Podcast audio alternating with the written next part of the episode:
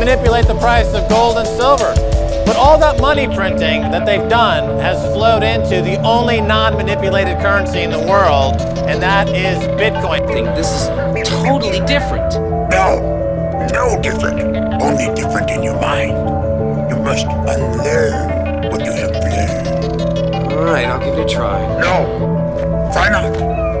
Do or do not. There is no try.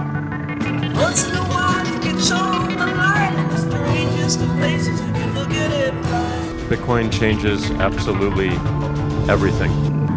What's in there? Only what you take with you.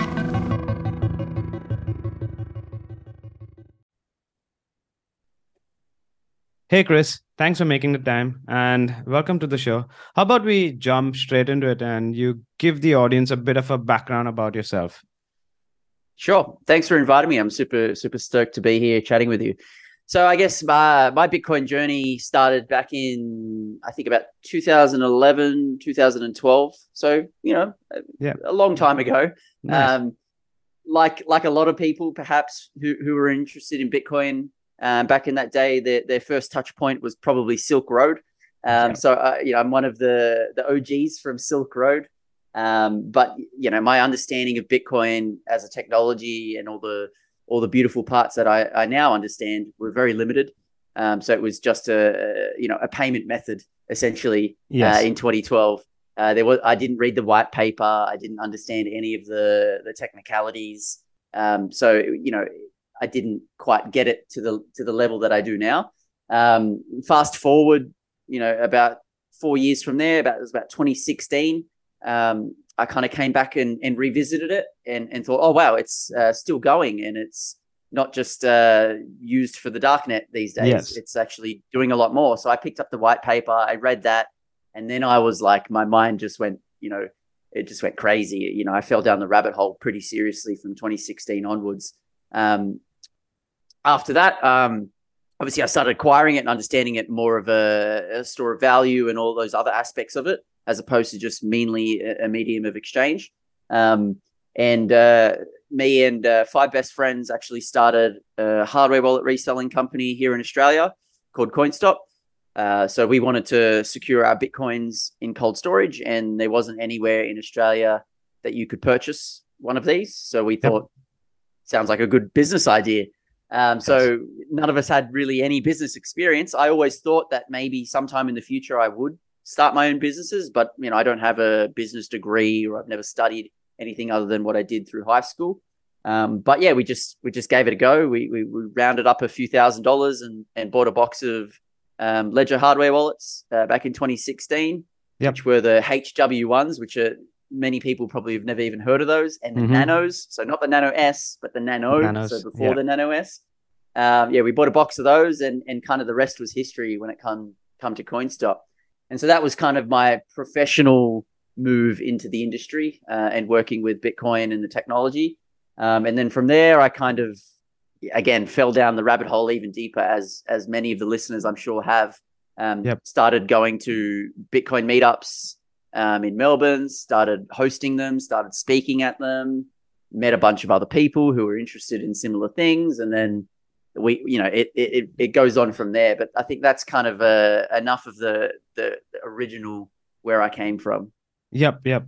And yeah, I remember I think must have been around 2000. Yeah, I came I came to Australia around 2018 and then I was looking at Bitcoin. I mean, I was looking at crypto companies at that point and I surely came across CoinSpot and I and I think I think if I remember correctly now that I'm like, like yes looking at you here it's like I think there was a picture of you or must have been on the meetup side must have been on the CoinSpot side maybe it's you maybe it was one of the partners but with a backpack with a checkered shirt. Like I think it must have been you. I can't remember. And then I was like, yeah, looking deeper and like that's how I yeah came across coins coin stop right because there's a there's an exchange there's a casino as well. So yeah, which Yes. yeah we often get confused with CoinSpot. yeah We'll get there. We'll get emails to our support email of angry customers saying, "Hey, where's my withdrawal? I did it three hours ago." Or here's my KYC information. Like, hey, hey, that's not us. yeah you've, yeah you've come to the wrong place. Uh, but yeah, that's that's kind of the history of of how I got involved with Bitcoin and and professionally, and then yeah, it's you know it's been five or six years since that point. So there's a Yeah. lot a lot has happened. Nice. And, and then at that point, when you you your initial touch point was around 2012, 11, 12, right? And that through Silk Road.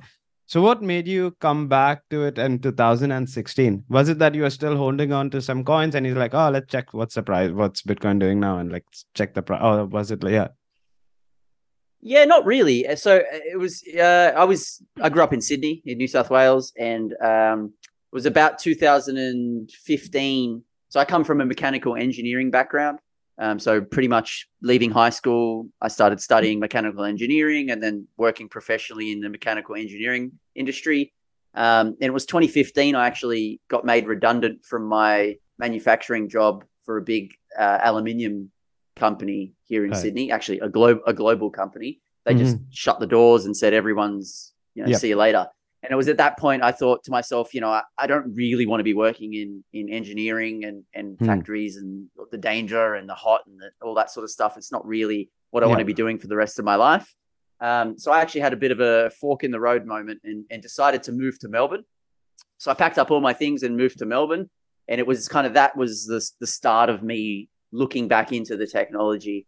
Um, me and my friends were kind of playing around. You know, again, I read the white paper, started deep diving a bit deeper, started going to local meetups in Melbourne um, at the Bitcoin Center, and it kind of piqued my interest. And I thought, okay, yeah, this thing's actually more than just simply, you know, a means to an end. It actually has a lot more. Um, and that's kind of how I, you know, fell down that entrepreneurial, technological rabbit Yeah. hole and and and left my uh, previous industry of mechanical engineering. Yep, yep. And, and in those early days, yeah, I mean, you, like you guys found out like it's important to hold your own keys, uh, and and was that through like experience or like how how did that come up? Like, and then you're like the starting coin spot. Like, how did that come out to be? I'm not entirely sure what what forced us to to look into cold storage. Um, Yeah. maybe there were less hot wallets around at that time. Like I remember one of the first wallets I used was the blockchain.com wallet, just Yeah. the web wallet. Um, so yeah, I, I'm not entirely sure. It was it was my one of my best friends and, and co-founders, um, Jonathan. He was the one that uh, kind of pushed the idea of of CoinStop um, and brought us all along for the ride. Um, Nice. so yeah, I, I guess I owe a lot to him in, in that regard because he was the one that opened up the whole hardware wallets and security angle.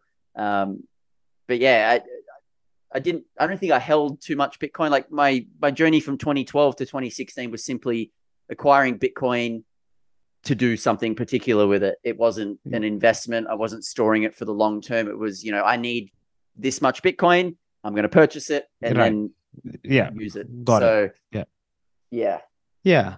Uh, and then and CoinStop is still uh, operational today. Yeah, yeah. So we're the Okay. first and we're the oldest hardware wallet reseller in the country. We've been going since 2016, and it, these these days it's a largely automated business. So Right. you know we, we've got a warehouse in Melbourne that takes care of all of our inventory management, storage, dispatch, all that sort of stuff. Uh, we're just simply here to help educate people and remind them that you know not your keys, not your coins, and you know we've seen time and time again over the last 10 years Yes. uh, exchanges hacked, exit scams, you know, all sorts of different ways people have lost their coins. Even this year, recently, we've seen a lot. Uh, yes. you know, yeah. even even more so here in Australia. Uh, over the last month, we've seen um, a local Right. cryptocurrency exchange go bankrupt Yeah. uh, with uh, what was it? A digital surge. Yes. so, digital surge. Yeah. It kind of makes kind of makes our job almost easy because Yes. the industry itself is giving Shooting us free in the foot. marketing. Yeah, Yeah. they're shooting themselves in the foot. So, yeah. but you know, I've been I've been preaching this this uh, narrative for six years, and I, I believe I'm probably still going to have a job in another six years' time because you know Yes. people just still get tempted by leaving their coins on the exchange and trading and playing with fire and sometimes you need to get burnt a few times before you realize that's not something sure. you want to touch so Yeah. we'll keep telling people not your keys not your coins get them off the exchange put them in your own um, hardware wallets and and you know you can live peacefully Yeah. And Yeah, I mean, so if today someone has to go up to like your website, like CoinStop, uh, what wallets do you, do y'all have for sale there now? We stock most of the main sort of brands that you would expect. So Ledger, Trezor, Bitbox. Um, we stock other type products for like uh, recovery phrase storage. So things like the Billfodl, which is Okay. a stainless steel plate, Yep. so you can store your recovery phrase in something a bit more robust and Nice. secure than simply on a piece of paper. So yeah, most most of the major ha- hardware wallet brands will stock. Obviously, um, there's probably like Ledger and Trezor typically Mm-hmm. own about 90 95% of the market share. So sure. they Yes. dominate the space, kind of like Apple and Samsung, right? Like they Right, kind right. of dominate the the the smartphone marketplace, Yep. and then if a few few other brands, you know, take a little bit of a few percent here, a few percent there. So you know, we, we try to stock as many as we can, but it's also sometimes not doesn't make sense if there's no demand. We you know we don't want to oh, For sure. buy a bunch of products that no one wants. So it's a bit of a tricky situation. Like we want to support other new brands, but at the same time, if there's no one that wants them, then it doesn't make any financial sense as a business to support those brands. So it's it's Yep. difficult. But yeah, Yeah. we, we stock most of the ma- major brands. Got it. Yeah. And then yeah, I mean we were chatting, yeah, we were meant to do this a while back, and then you said you were you've been traveling. So let's let's go there. So like how yeah, yeah, where where so yeah, like these last few months or last few weeks, uh, yeah, where, yeah, what was happening? Where were you Sure. at? Yeah, yeah, yeah. Yeah, I had a really good time actually. Um, so I, I just got back yesterday morning. Um, I've been traveling for 31 days, so just a month. Yep. Um, and so partially work, partially pleasure, um, probably a bit more work than pleasure, but at the end of the day, it's traveling is pleasurable anyway. But so um, I went to first off, I went to Los Angeles to go check out the Pacific Bitcoin conference, which was pretty cool. Um, So Mhm. it was like a two two day conference in uh, Santa Monica in Los Angeles, um, purely Bitcoin. You know, all of the big names that you would basically everyone in Bitcoin that you would expect or want to listen to or see was there. Michael Saylor, Lynn Alden, uh, Jeff Booth. You know, all the big names when it comes to Bitcoin. Uh, it was a fantastic time. Um, part of the reason of going there was because I I'm a Bitcoiner and I wanted to to, to go to one of these events, but also market research for the Bitcoin conference that we're um, putting together in 2023 here in Sydney, Australia, which I'm sure we're going to get into shortly. Um, so yeah, it was a fantastic time. Yeah, super high quality speakers, awesome venue. Obviously, Los Angeles is great weather, so it's always a nice time there. Nice. Um, so that was the first part of the trip. Uh, after that, I actually went back to El Salvador. So I was there in 2021 as well, um, visiting El Salvador, checking out what's going on there, going to the Adopting Bitcoin conference. So I had such a great time in 2021 that I basically stamped my ticket then and there that I'm going back every year um, for the, you know, for Right. the next Yeah. unforeseen future. So, you know, man of my word, I, I went back again in 2022.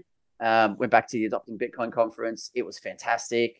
Um, always, always a really good time going to El Salvador. It's Bitcoin country, so it's it's nice to see um, kind of the changes, the evolutions, the learnings, where things have gone right, where things maybe haven't gone so right. Um, it's an experiment, right? Like no other country in the world has made Bitcoin legal Yeah. tender, um, or at least at that point.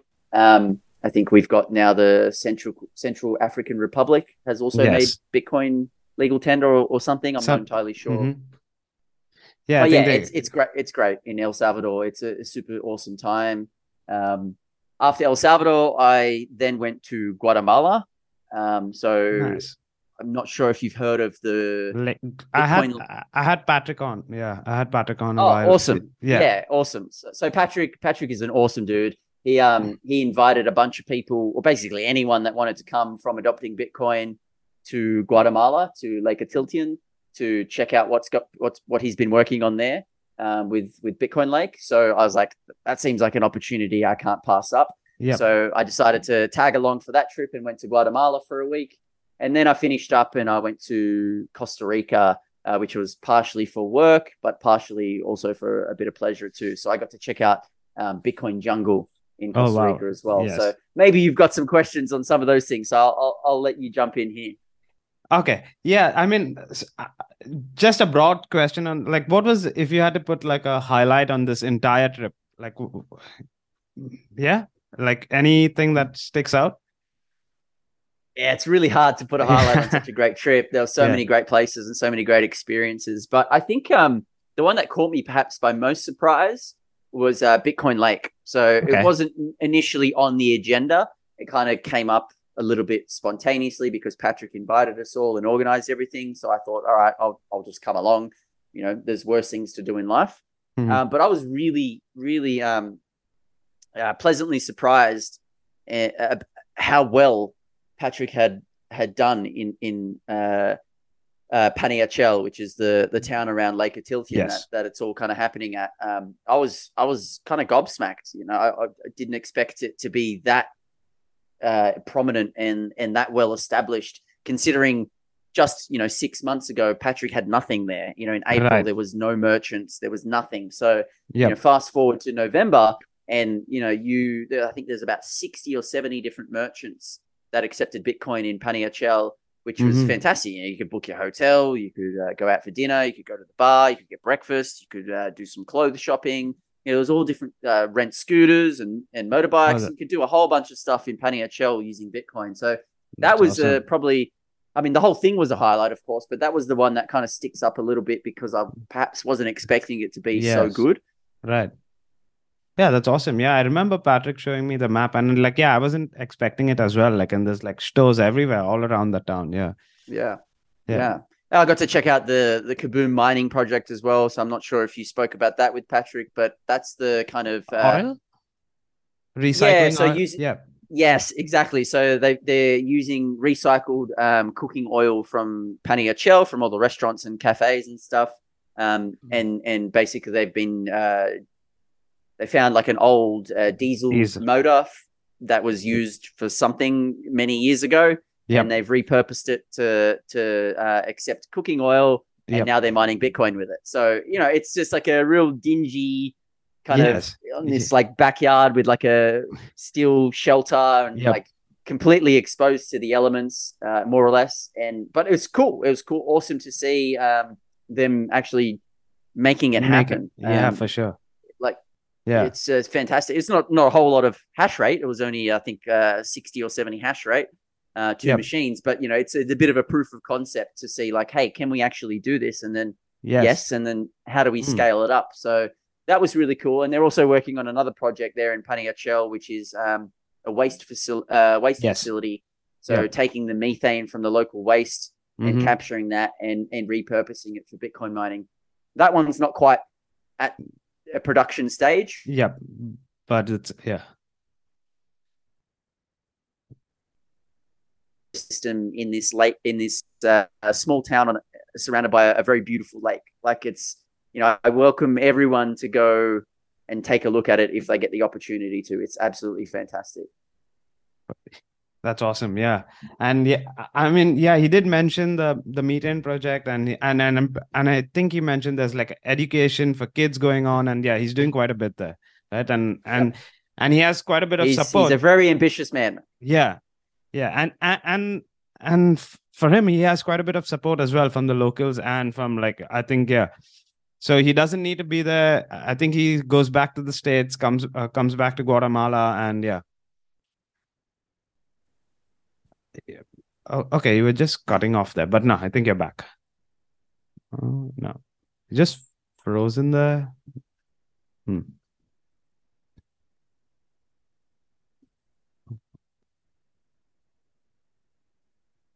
Hmm. Oh, can you hear me?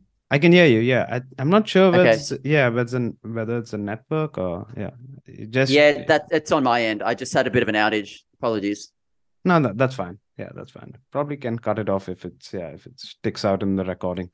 Uh, but yeah, and uh, so you you were in El Salvador in like last year and then this year. So was there like drastic changes? Uh, like you noticed drastic changes in that one year? I probably wouldn't say it's been too drastic.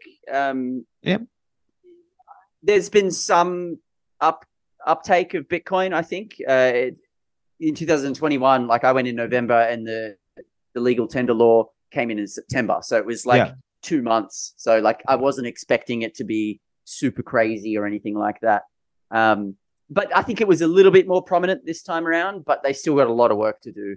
Um, I think a lot of it was very politicized as well. So, you know, Bukele was came Mm. into power and there were obviously some factions within the El, El Salvadorian uh, communities that perhaps didn't like Bukele. So, you know, it was his idea. So automatically, without even understanding Bitcoin or what it is or what it means or how it works, people just trashed it and rubbished it because it was a political thing. Um, but, you know, I think that has subsided a little bit, perhaps. Obviously, Right. I don't live in El Salvador, so I don't know on a day to day basis, but you know, I have friends and I have colleagues that live in El Salvador. And so I hear their stories. I think it's less of a politic, uh, political issue now. Mhm. So there, there are great projects that are helping bridge that gap. So I don't know if you've seen the uh, Mi Primer Bitcoin uh, Yes. project, which is yeah. So John uh, is the guy leading that. Uh, I met up with him in El Salvador, and I've actually had him uh, on on my own podcast previously to talk about what he's been going on there. Fantastic guy, fantastic project.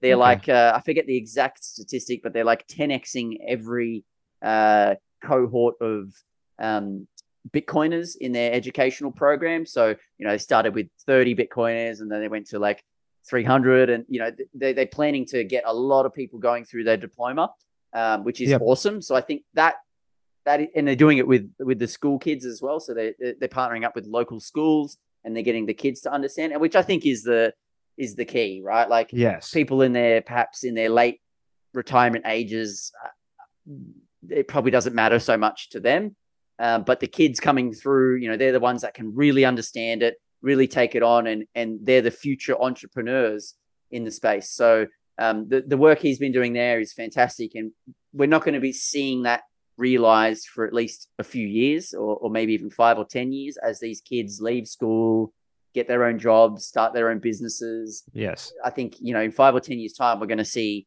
all this work that El Salvador is doing now really starting to pay off. We're we're already seeing a lot of it paying off. You know, Yep. Uh, a lot of people like to say that the the kind of investment into Bitcoin has has failed, and because you know the Bitcoin price has gone down. But the reality of it is their GDP has grown ten percent. Their you know tourism is booming. Like I would have never gone to El Salvador before Bitcoin Yes. was made legal tender there, and now there Mhm. are you know lots and lots of people doing going there and and and spending their capital and bringing their um, knowledge and their expertise to the country. So you know, I actually think that El Salvador is going to turn from a third world country in the matter of a few decades to one of the leading first world countries just because they've been the first mover on Bitcoin. Um, so you know, hats off to them. Obviously, they've Yep. got other problems, like many other governments have other problems, and uh, I'm not an expert in any of those. But in in terms of what they're doing on the on the Bitcoin front, I think it's absolutely world leading, and it's going to be one of those things that we'll look back on in time and in history to be like, wow, like what a visionary to to really Yes. go out there and and and stick your neck in there and say like, Yep. you know, you know, I'm going to go against the the normal narrative, the IMF narrative, and and take on Bitcoin because it's for the people and uh, that you know, I, you know, I tip my hat to that. It's a fantastic story. Hundred percent. Yeah, I can't remember who said this. Must have been Stacy from Max and Stacy, but I think it's Mhm. uh, something on the lines like, white man came and like took the gold, and now white man comes back and spends digital gold or gives digital gold back into the country. Yeah. Yeah, and we're, we're seeing lots of businesses move into the region, Mm. lots of capital move into the region. It's it's fantastic. Like uh, if I was another country around the world, I would be looking at that and I'd say like that's interesting. Like they're Yeah. able to pay back their debt, they're able to grow their GDP, Mm. they're able to crack down on crime and make it a safer place, make it a place people can visit now as a as a tourist destination. Like that's pretty freaking cool if you ask me. Yeah, hundred percent. Something that I uh, you mentioned like uh, towards the start of our conversation was Bitcoin Center in Melbourne. Is it a do we have a Bitcoin Center here in Melbourne? it used to be called the Bitcoin Center, and then it moved and it uh, rebranded itself to the Blockchain Center. And Right. I don't okay. even think it even exists anymore, unfortunately. Well, I guess Yep. Okay. Yeah. Yeah. Kind of- Because kind of to Yeah, be yeah. said. If you if you blockchain, it's probably not a sustainable model. yeah. Yeah. Makes sense. Okay. And yeah. And you mentioned you have your own podcast as well. I don't think I've come across that one. yeah, I mean, we've been me, me and a buddy Kieran. Yeah, we've been kind of. It's not super consistent, but uh, I- you know, I've been traveling, so it's been hard. But we've been we've been doing a few shows. It's called um, Bitcoin Aggregated. Okay. Um, you can find it, I think, on most of the platforms, you know, Mhm. Spotify, uh, Fountain, all those sort of places. Um, Yep. We're trying to make it a weekly occurrence, um, but yeah, with all the travel and all that sort of stuff, it's been a little bit difficult. But yeah, I think we'll be recording again from this week onwards. Right. And, and another uh, another venture, I guess, is alpha hash mining. Is that something? Yeah, I see it on your profile. So what's that about? Yeah, so Alpha Hash Rate is a startup that I was working on earlier this year. Um, actually, that's the the neon Okay. sign of the logo. Okay. Um, it's it's actually a little bit on pause at the moment, so I'm sure many of your listeners or, or anyone that's interested in mining at least would would know that the energy grid here in Australia has been pretty terrible um, this year, especially over winter. Um, gas plants have been going down, energy prices have been going up. We already have pretty expensive energy costs considering like you know the global landscape, which I Mhm. think should be the opposite. I think we should have some of the cheapest energy in the world. We Hundred have percent. such an Yes. abundance of solar, wind, nuclear depositories. I don't understand why we're one of the most expensive countries in the world, but that's a conversation, Yes. a separate conversation that we Yes. could go down. But yeah, Alpha Hash Rate is basically um, it's a it's an end to end solution, or it, it hopes to be an end to end solution for anyone that wants to Bitcoin mine that perhaps doesn't have access to cheap power, doesn't have access to um, technical knowledge on how to set it up and how to host it, um, how to plug it in, how to maintain it. They don't Okay. have um, they don't have the space. They don't want the noise Right. all that sort of stuff. So it's, it, I guess, the closest company that exists that, to, to Alpha Hash Rate that that offers a similar product product would be Compass Mining. Um, Okay. which I'm sure a lot of people are very familiar with. Uh, Mhm. but the idea is that you know we're based here in Australia and that we're predominantly run off renewable energy where possible. Um, but the, the probably the biggest differentiator between many of the hosting providers and us would be that uh, we're focused solely on immersion mining. And so I have. I'm a, I'm a believer that immersion mining is perhaps the future of mining. There may be other ways as well, but um, you know, the reduction of noise pollution and the more controllable heat, um, Mhm. I think lends to immersion mining being a superior form of mining. No longer do we have to deal with all the loud noises of the ASICs and the you know the big warehouses with you know industrial air conditioning just trying to keep everything cool. Yep. With immersion mining, we have essentially zero noise pollution, very very minimal, and you you can have a much more controlled environment when it comes to the heat. So you get more longevity out of the machines. You're able to overclock them. There's far less maintenance. There's no dust. It's just a better environment. Um, but yeah, it's it's it's a bit of a work in progress. So sure. Yes. given everything that's happened this year with the grid, it's kind of thrown a few spanners in the works. So it's Yep. a little bit on the side at the moment, and it's uh it's kind of waiting for the for things to move into place before it can continue to move forward. Understood. Yeah. So for someone that was uh, listening, so can you break down what's immersion mining? Like I've recently seen some videos and like basically ASICs, ASICs, and yeah, yeah. Can you describe it? Yeah. Sure. Yeah. I mean, it's it's it doesn't seem like it's something that you should do. It's electronical hardware that is essentially dipped in liquid, um, Mhm. which yeah, most people would think like, hey, you should be keeping your electronics away from liquids. But I guess this is a special type of liquid that's uh, non-conductive, so it, it's safe for these ASIC miners to be dipped in the liquid. So essentially, uh, the way that we're doing it is we've got big tanks, uh, custom-made and fabricated tanks um, that can fit about 50, 55 ASICs um, side by side. Yep. And they're all dunked underneath this uh, non conductive immersion liquid.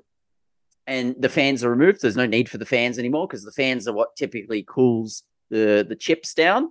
Um, so that, and that's what also generates the noise. So we remove the fans, we, we dip them in this liquid, and the liquid essentially circulates through the tank, outside of the tank to a, a heat exchange where it's cooled, and then back in. So it just keeps going over and over and over again. And the idea is that you have a much more regulated temperature, so you can uh, you don't have to deal you know deal with uh, trying to air condition it or turn the fans up higher or, or anything like that. You get a nice regulated temperature, so the the ASICs are very happy. They're not overheating. They're not uh, they're being put under any stress, and because of that, you can actually overclock them more safely as well. So you can get a bit more juice out of your ASICs because you can control a lot of those bad things. The other good thing is like no dust, so you're not getting any of the the Right. air moving around, which dust is getting into the chips, and you know having to clean them and maintain them. So the idea is mm. you can just essentially put them in these tanks,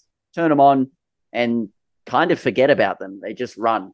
So we've Nice. been we've been doing some test pilot projects, and and you know we've been running for sort of six months, and we've done nothing. Like there's been no problems at all. There's been no maintenance.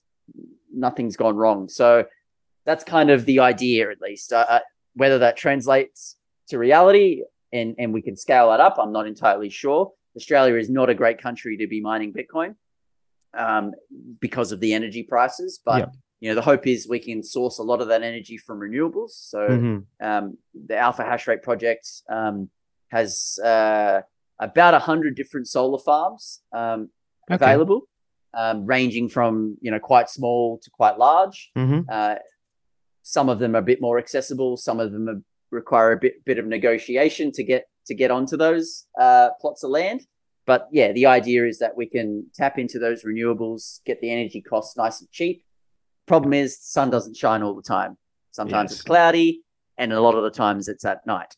So you know, how do we manage when the conditions aren't right? And that's the tricky part because there you're relying on base load from the grid, and right now the grid's been really terrible. So everyone's energy prices have gone up this year, um, Yes. both residentially and commercially. So it's it's a bit of it's a tricky problem to solve, and this is Mm. why a lot of people previously were mining in China because China had very cheap energy, Yep. and now people are mining in other parts of the world because it makes more financial Yes. sense. But yeah, we're seeing a lot of hosting providers failing and a lot of customers getting caught up in the mess. And the idea is that hopefully we can be one of. There are other providers here in Australia that are doing great job as well. Um, we're just offering a different solution, which is the immersion mining. So yeah, Chris, if yeah, if someone wants to, I mean, as you said, it's on on hold now. But how would it work? Like, say, say for, me for example, like if I wanted to get you to host a miner, so how would that work? So, am I paying for an entire miner, or am I paying like, uh, is it just like a tiny investment? Or yeah, Sure. So the idea is that you own the hardware. The customer always owns the hardware. okay, Um, so either you bring your own hardware to us that you maybe already have or have Right. purchased elsewhere, or if you don't have any any hardware, you can come to us and we'll help you source that hardware. So you know maybe you want a S SJ19 Pro 100 tera a terahash, or maybe you want a right, 104 or whatever you want, we'll, we'll help you find. Um, and then essentially you'd send that to us, to our facility. Uh, we would we would set it up, we would plug it in, we would get it into the tank, we would configure it, we'd do all that stuff for you. Essentially, all you re- really need to do as an end customer is choose your miner, pay for it, and get it to us. We'll take care Right. of everything else. Make sure it's set up, we'll configure it, we'll tweak it, maintain it, all that sort of stuff. Um, and then you just provide us with a, a Bitcoin address so the rewards can come to you because they're your rewards. Yep. And simply you pay for your electricity, um, your usage, and then there's a small uh, hosting fee added on top of that. So, you know, something around about the $5 a day mark or something like that. sure, Um, and then, yeah, that's it. At any moment in time, you can say to us, I'm not happy with the service, or I want to host my miner myself, or Mhm. I want to sell my miner. It's your miner. So you own it. You can decide what you want to do with it. If you want to give it to us and we'll plug it in, we'll happily do that. If you want to plug it in at your own home at any time, you can let us know and we'll unplug it and we'll ship it back to you and you can do what you want with it. got it. Yeah, and and the hash rate ca- can the ca- can I decide where it's pointed towards, like which mining pool it goes towards?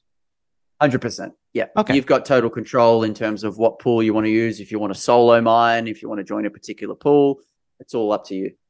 Oh, that's awesome. We're Yeah. just we're just helping with the with the technicalities and the hosting. So the idea is you know, it's it's entirely your operation in that sense, but without any of the hassles of dealing with the heat, dealing with the electricity, dealing with Got the it. maintenance, that sort of stuff.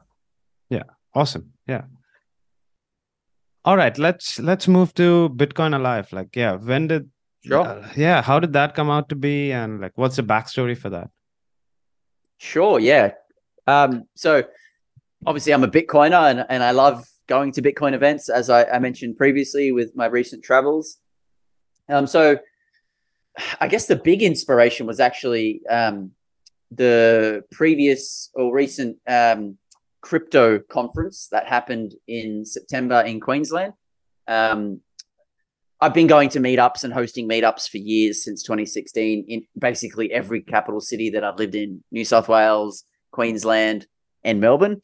Um, So Mhm. I've always been a bit of a social creature. I like going to Bitcoin meetups. I like talking to other Bitcoiners. I find it enjoyable. So after the crypto conference and realizing that, you know, the content itself was not for me, um, I'm a Bitcoiner. I don't like any of the other nonsense and scams and noise. I decided I think it's about time that Australia had its own large scale Bitcoin conference. We've got some really great local communities in all of the capital cities. So there's a great Bitcoin Sydney group, there's a great uh, Melbourne group, Yep. Adelaide, Perth, Queensland. Like we've got Bitcoin groups all around the country, but you know they've got a few hundred people here and there. No one's really bringing it all together and and and put, putting it into one package where we can all get excited to removes all the non- nonsense, focuses on on the Sorry. which is Bitcoin. You'll just repeat like from maybe 30 seconds of what you were saying because it just cut off there. Yeah. Sure, yeah. Apologies. I think I'm having in each of the capital cities around Australia, but Yep. put them all in one place at the same time so we can all get to know each other, all com- and made a separate discussion group. And from there, kind of Chris, I'm sorry, you'll have to repeat that again. So you, you're getting all the cities together, and but you cut off after that again. oh apologies. Can you hear Yeah. me now okay? Yeah, I can hear you now. Okay, hopefully it holds through. Um, yeah, the idea was essentially to, to bring them all together. And so there are a few of us in the Bitcoin Sydney group that Right. were talking about this. And uh, so we decided to make our own little discussion group. And from there, it sort of eventuated that it was me, uh, Dylan, and Dylan's partner, Jess, were the three uh, people left standing. Right. Uh, when it come to actually wanting to do the work, because it's it's not an easy thing to put on a large scale conference. It requires a lot of work, a lot of stress, um, some capital.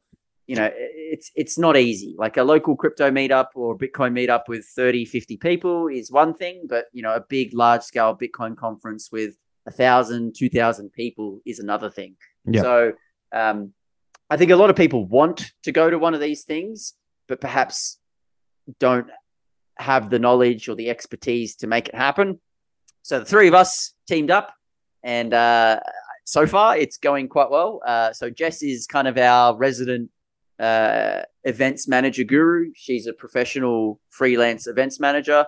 Um, she's been doing this for the better part of 10 years. Nice. Uh, Dylan and I are simply Bitcoiners. Um, Yeah. You know, I've obviously got business experience with all the things that I've done previously in the startup world. Uh, Mm-hmm. But we, we, so she's handling all of the, you know, make sure things don't collapse side of the table. And we're Nice. handling the make sure everyone has a good time. So Yeah. speakers, sponsors, exhibitors, content, all that sort of stuff, making sure that we're catering to Bitcoiners, uh, making sure that we, you know, tick all the right boxes when it comes to everyone enjoying themselves. So that's kind of how Bitcoin Alive started. We've been working on it since uh, I think it's been about two or three months. We've been working on it, and we announced the event um, about two weeks ago or a week and a half ago publicly. We said, "Hey, it's happening, April fifteenth, twenty twenty three. It's Yep. happening in Sydney. Here's the venue." And now the real work begins. So we're we're, we're speaking to uh, a bunch of different people to to try come uh, present, speak, debate, be on a panel at the conference. So it's predominantly, you know, an Aussie Bitcoin conference. Um, Yep. So there'll be, you know, ninety percent Aussies, uh, but we're certainly trying to put this on the map in terms of the the global Bitcoin circuit. So you, you know when you think of Bitcoin conferences, you generally think of Bitcoin Miami, Bitcoin Amsterdam, Adopting Yes. Bitcoin, Pacific Bitcoin, um, the the Honey Badger one. Um, you know, there's a bunch yeah. of different Riga, yeah, Yeah. the the one in Prague. You know, Mhm. there's a bunch of different Bitcoin events that everyone knows about Yes. but there isn't anything in in the sort of the Oceania Asia Pacific region. So we're trying to establish ourselves as as the one. If anyone wants to come in this area at at, at this time of year, we're the Bitcoin event to go to. Uh, we're essentially the only Bitcoin event to go to. So yeah, it's a bit of a risk. Um, you know, it's a no one's done it before, certainly in in in the country. So you know, someone had to, and I wanted to go to one. And this is my template when it comes to creating businesses. I just try to solve my own problems first. So if we think about Coinstop, like we spoke about earlier, I wanted a hardware wallet. There's no way to get one in Australia. That's a business. yes. Uh, I want to do immersion mining, uh, but not have to deal with any of the technicalities and hosting and loud noises. That's a company. Yeah. Uh, I want to go to a Bitcoin event in Australia or Bitcoin conference in Australia. That's a new startup. So that's just, I just try to solve my own problems. And I realize I'm not typically that unique. Yes. So there must be other people that also have these problems. So yeah, it turns out other people are pretty keen on on the event, and and the the buzz has been good for the first two weeks. A lot of people are getting behind us, supporting us, and we're super thankful for anyone that that hap- is lending a hand or helping promote it, or or just attending or whatever. Um, you know, ultimately, it's an event for the people. Like uh, it's most certainly a, a commercial entity and a commercial enterprise. Like you know, Yep. we, we need to make sure that we do this the right way, so none of us are bankrupt at the end of it. But the, at the end of the day, the idea is to put on a freaking awesome event for any of the Bitcoiners in Australia because we want to go to that. Um, if we have an awesome time and we make zero dollars and we lose zero dollars, I'm a very happy man. If we if we make a few bucks along the way, I'm even happier. But that's not the motive for this. The motive is put on a really cool event that people can come to both from Australia and from overseas that focuses solely on Bitcoin, removes any of the noise, and focuses simply on the signal. 100% yeah that sounds awesome yeah and yeah super keen to help out as well. But something that you said that really resonated with me is like all best products i think come from that uh come from building it for themselves. I think steve jobs had that approach. Uh musk elon musk had that same approach. And yeah that's it. Like if you know because i think on a on a broad scale like customers don't know what they want but like as an individual you know what you want and if you take that and like make it a product or make it a business and yeah surely there's other people like you would want the same Yeah, I mean, I think the other thing as well, at least for me, I'm not financially driven about anything I do really. Like Yep. it's kind of an afterthought for me. Um, I figure if I do something good and other people like it, then it's probably going to come back and give me a financial gain. It'll take care of itself. But I'm Nice. just trying to solve problems for myself. And yes uh, I think uh, the, the the good thing about that is I can get really behind that because I'm not just doing it for money. I'm doing it because I care about the thing that I'm trying to solve. So you know, I'm going to put everything into this event because I want the event to be awesome because I want to go to this event and have a good time. Uh, it's not an event I'm making because I want to get rich, and, Yes. and I'm just I don't care about other people or I don't care about how the event is or anything like that. It's it's I want the event to be awesome. That's Yeah. that's the the main motive and and and driver for this for Bitcoin Alive is just to mm. have a really awesome time. yes just cut off there but hopefully we'll be back You know, getting rich, I would have shitcoined and done ICOs and NFTs and DAOs and DeFi and whatever the next latest craze is when it comes to crypto. But I'm not Yeah. I'm not interested in any of those things. I'm interested in changing the world and fixing the money. And I think Bitcoin does that. So I'm just trying to focus on that and that's what makes me happy. And if that makes me rich along the way, then cool. But if it doesn't, also cool because I'm doing Right. something I love. totally agree and like i think i think most bitcoiners come from an angle oh try to get rich and then they st- as the saying goes you come you come for the number go up and then you stay for the revolution right? Like yeah you once you learn more about yeah why why bitcoin matters and why these idiots have been saying only bitcoin or the maxis have been saying only bitcoin for the last 10 years is like yeah you get that. And yeah, I mean, any any any speakers locked in for Bitcoin Alive? Anything Yeah. that is We- public? so- Okay, yeah. Nothing's public, so we haven't announced any of the speakers yet. Uh, we're kind of working through the motions, getting as many as we can locked in. Um, I think at last count we had about fifteen or so speakers locked in. I think the majority of those were Australian-based speakers. So, like I said earlier, we're we're trying to make this. You know, we want every Aussie Bitcoiner that's doing anything remotely exciting to be represented here, assuming That's they awesome. want to be. So, Yep. Yep. that that's that's the main focus, and then Okay. the idea is to sprinkle in a little bit of international flavor where we can. And so that was the reason why we went to uh, Bit- Pacific Bitcoin and adopting Bitcoin was to try to mingle and speak to some of those and gauge some interest. So they're a lot more difficult, and so this is one of the shit things about Australia is we're so far away from Yeah. yeah. So yeah. anyone that wants to come to Australia has to jump on a plane and generally fly for 24 hours to just Yeah. to get here. So it's a bit of an effort. But yeah, we're speaking to a few international people at the moment. We've got a few maybes. We've got a handful of no's. We've got a couple of tentative yeses. Okay. So we're hoping that we can announce some really cool people. I don't want to say something now just in Right. case it doesn't eventuate. Yeah. Sorry, you cut off there, but yeah. Yeah, I mean, I, I- I'll put my buddy on the spot and want to know if he's going to be coming. I reached out to him. Uh, is Giacomo coming? Did he say anything? Did he reach out? I did ask him to. I think I think Giacomo has reached out um, Okay. and and and shown some interest. I don't know if we've had any serious conversations with him Okay. yet. Okay. Um, but you know, it would be awesome, awesome Yeah. to have Giacomo here. Uh, you know, he was at uh, adopting Bitcoin in El Salvador. And Yeah. This is what we're hoping. Like, it's a very community-driven um, initiative. So, like, if people like yourself or other Aussie Bitcoiners know a few people from other places and they have existing relationships, then that that helps us get them here, right? Like, Yes, so yes, anything for sure. anything that helps, like we're always you know can always reach out to us and say, hey, reach out to these guys, or let's try get them, or you know, we're always happy to. Again, Yeah. it's an event for the people. So Yeah. if the people want particular speakers there, then we'll do our best to get them there. For sure. The, the Yeah. problem is, like I said earlier, it's so far away. It's the a hike, big yeah. cost. It's the hike. It's a big cost to travel to Australia, and Yep. you know, whilst we're happy to pay some people as to come here and cover some of their costs and accommodation and flights and stuff like that, we're also a startup that doesn't have a hell of a lot of money. So it's a bit Yep. of a chicken and egg problem where you know we want all these people to come, but perhaps they can't come because they've got families or Yes. it's you know it's a long way away. So we're working through all those motions now, and and we're hoping to have um, a few speakers announced probably before Christmas. Okay, that's awesome. Yeah, that sounds exciting. Yeah. The venue itself now is like, what's your expectation on the number of people that, yeah, you said, I think you mentioned around 1,000. Yeah. Yeah, so the venue can hold 2,200. Um, Okay. But I think that's probably going to be a bit crowded. Um, Right. So we're aiming for around about a 1,000 to 1,500 is kind of our sweet spot.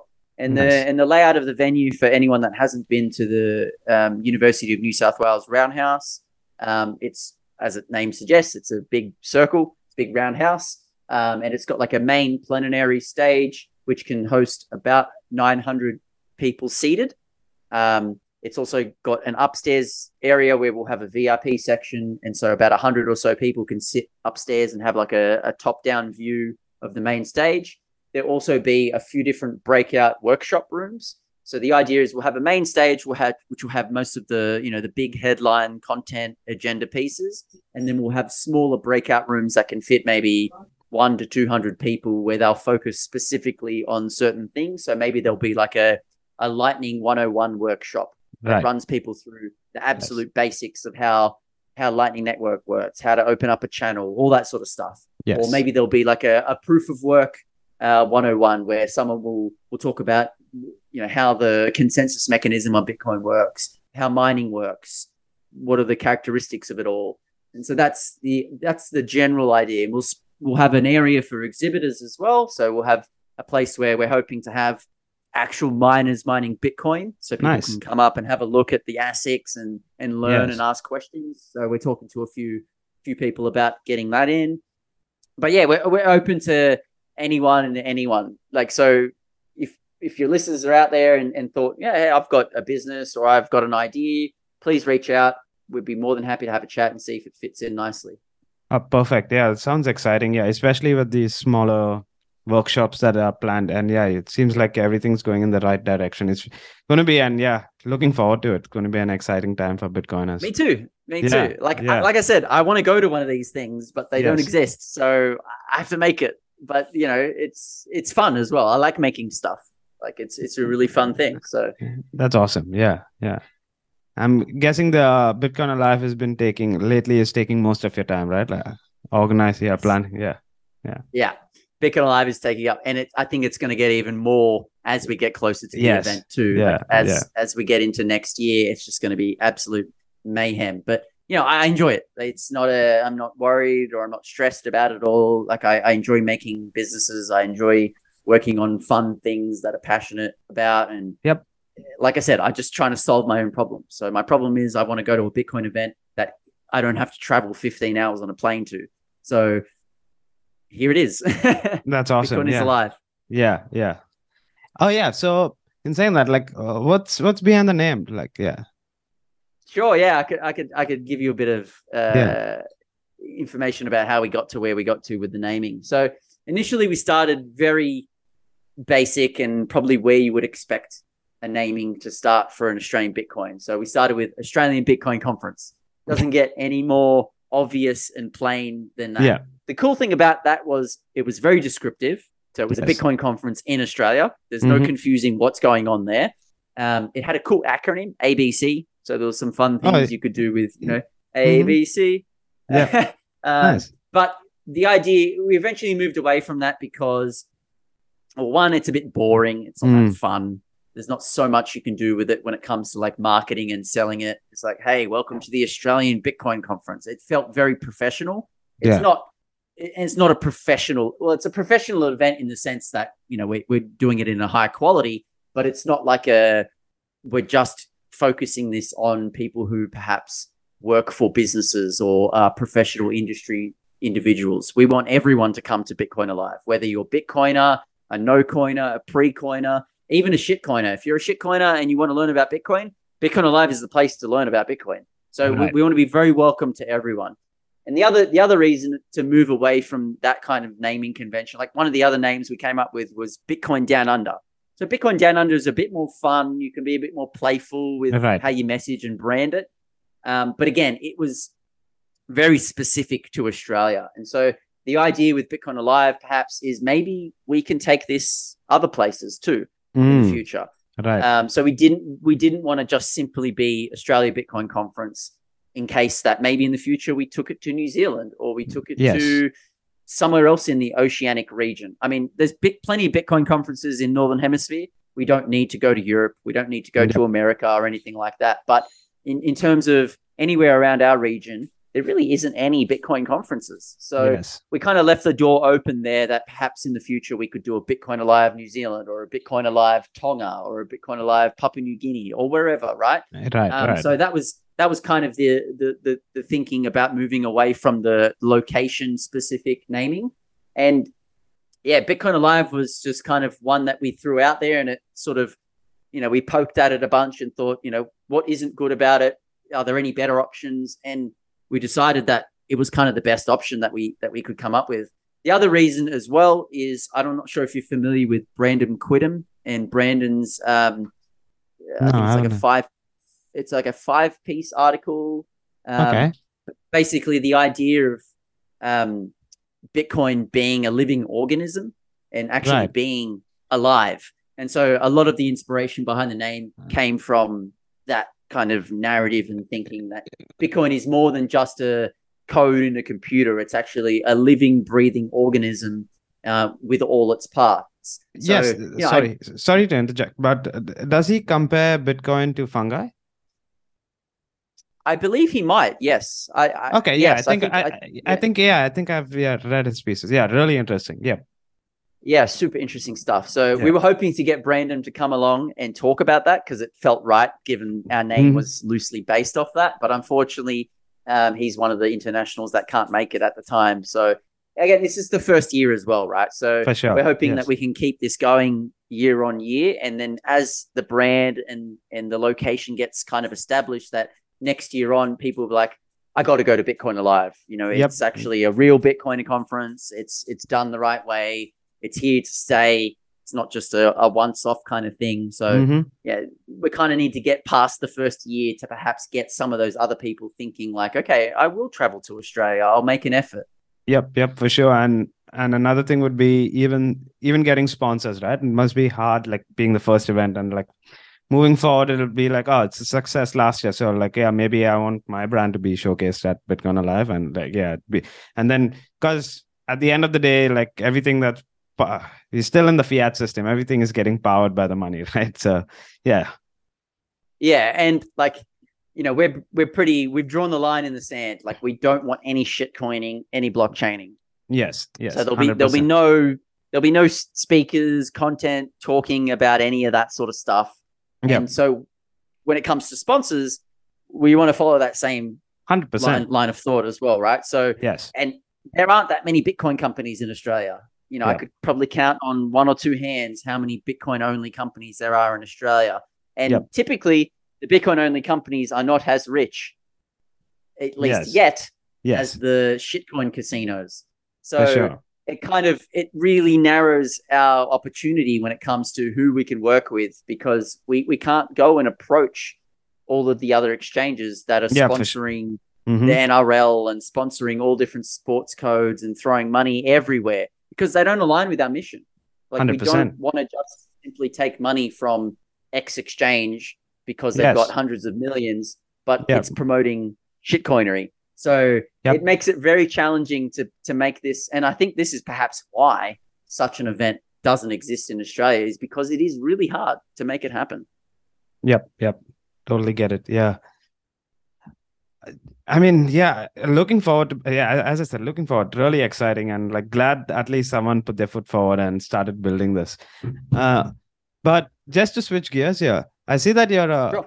climber as well. So, so, so what do you do? Like, yeah, so how, when did you start? Is it rock climbing? Like, yeah, it, yeah. When did you, and when did Yeah, they start? sure. Yeah, yeah, yeah, yeah.